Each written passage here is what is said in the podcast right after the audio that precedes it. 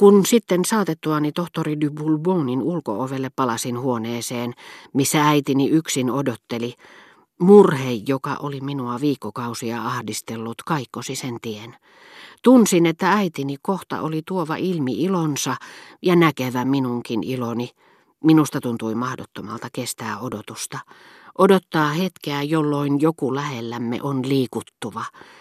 Vähän niin kuin tuntuu mahdottomalta odottaa, kun tietää, että joku kohta tulee pelästyttämään meidät ovesta, joka toistaiseksi on kiinni.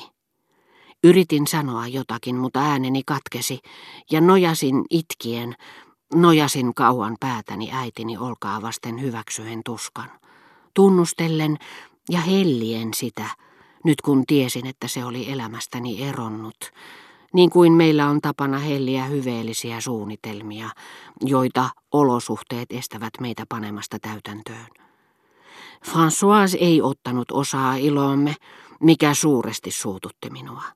Hän oli vallan poissa tolaltaan, koska lakeijan ja kantelevan portinvartijan välillä oli syttynyt hirvittävä riita. Lopulta Herttuatar oli hyvää hyvyyttään puuttunut asiaan, saanut aikaan sovinnon tapaisen ja antanut anteeksi lakeijalle. Sillä hänellä oli hyvä sydän ja paikka olisi ollut ihanteellinen, ellei hän olisi kallistanut korvaansa juorupuheille.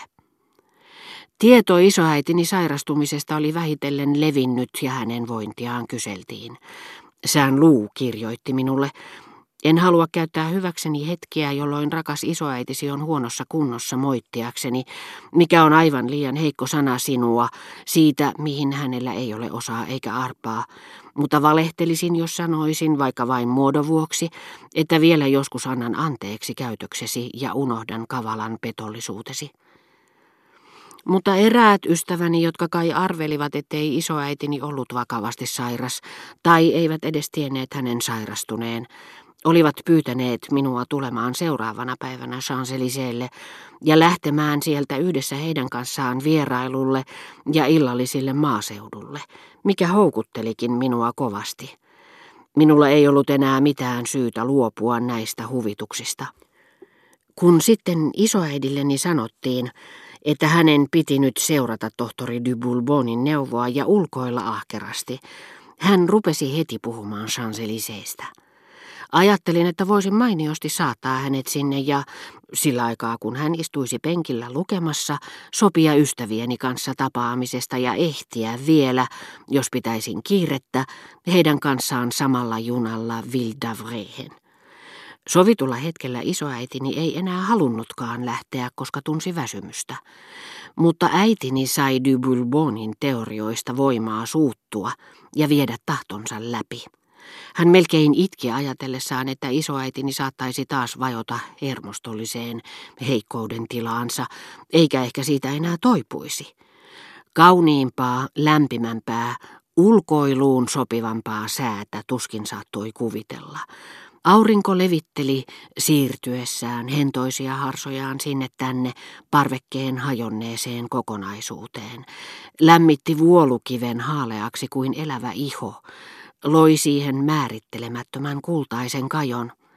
Mutta François ei ollut ehtinyt lähettää viestiä tyttärelleen, vaan lähti matkaan heti aamiaisen jälkeen. Hyvä, että hän sentään sitä ennen suostui viemään Jypienin korjattavaksi viitan, johon isoäitini oli määrä pukeutua. Tulin juuri sillä hetkellä aamukävelyltä ja menin yhdessä hänen kanssaan liivintekijän luo. Teidän nuori isäntännekö se teidät tänne lennättää vai tekö saatatte häntä, sanoi Jypien Françoisille, vai peräti onnetarko tuo teidät molemmat matalaan majaani. Vaikkei ollutkaan kouluja käynyt, Jypian kunnioitti lauseoppia yhtä luonnollisesti kuin Germantin herttua ponnistuksistaan huolimatta teki sille väkivaltaa.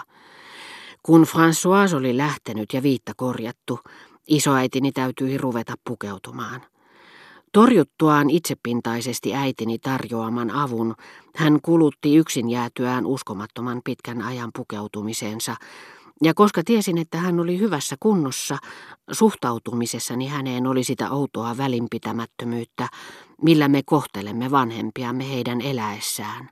Ajattelemme heitä aina viimeiseksi, Ja tulin siihen tulokseen, että hän oli itsekäs viivytellessään niin, että olin vaarassa myöhästyä, vaikka hän tiesikin, että minun piti tavata ystäväni ja syödä illallista Ville Niin kärsimätön olin, että laskeuduin etukäteen pohjakerrokseen, sen jälkeen kun minulle oli kahdesti sanottu, että isoäitini oli tulossa. Lopulta hän sitten saapuikin, pyytämättä edes anteeksi myöhästymistään niin kuin hän yleensä vastaavanlaisessa tapauksessa teki, punakkana ja hajamielisenä kuin ainakin kiireinen ihminen, joka on unohtanut puolet tavaroistaan, juuri kun pääsin puoliavoimelle alaovelle, joka antoi säkenöivän ja lämpimän ulkoilman valua kuin vesisäiliöön rakennuksen aulaan, jonka jääkylmiä seiniä se ei sentään onnistunut lämmittämään. Voi sentään. Tuli mieleeni, että sinä tapaat kohta ystäväsi.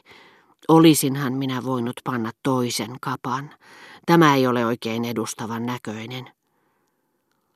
Hätkähdin nähdessäni, kuinka pöhöttyneet hänen kasvonsa olivat verentungoksesta, ja arvasin, että hän oli myöhästymisensä takia hosunut ja kiirehtinyt kovasti.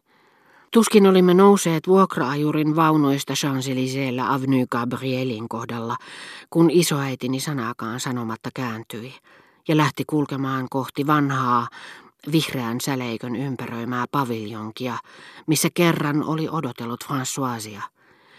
Sama puistovahti kuin siihen aikaan siellä nytkin näkyi olevan markiisittaren kanssa, kun seurasin isoäitiäni, jota ilmeisesti Ylen annatti, koska hän piti kättä suullaan, ja nousin keskelle puistoa pystytetyn puurakennuksen portaita. Oven vieressä, niin kuin markkinasirkuksessa, missä klovni itse myy paikkalippuja ennen esiintymistään, naama valmiiksi maalissa, Markiisitar peri pääsymaksut niin kuin ennenkin, leveät kuonomaiset kasvot paksun puuterikerroksen peitossa, punaisin kukin koristeltu musta pitsimyssy punaisen peruukkinsa päällä. Mutta tuskin hän minua muisti. Puistovahti oli jättänyt oman onnensa nojaan istutukset, joiden väriin hänen vihreä univormunsa oivallisesti sopi, ja istui hänen vieressään juttelemassa. Jaa, hän huokasi, täällä tekin vielä olette. Ettekö ole ajatellut eläkkeelle jäämistä?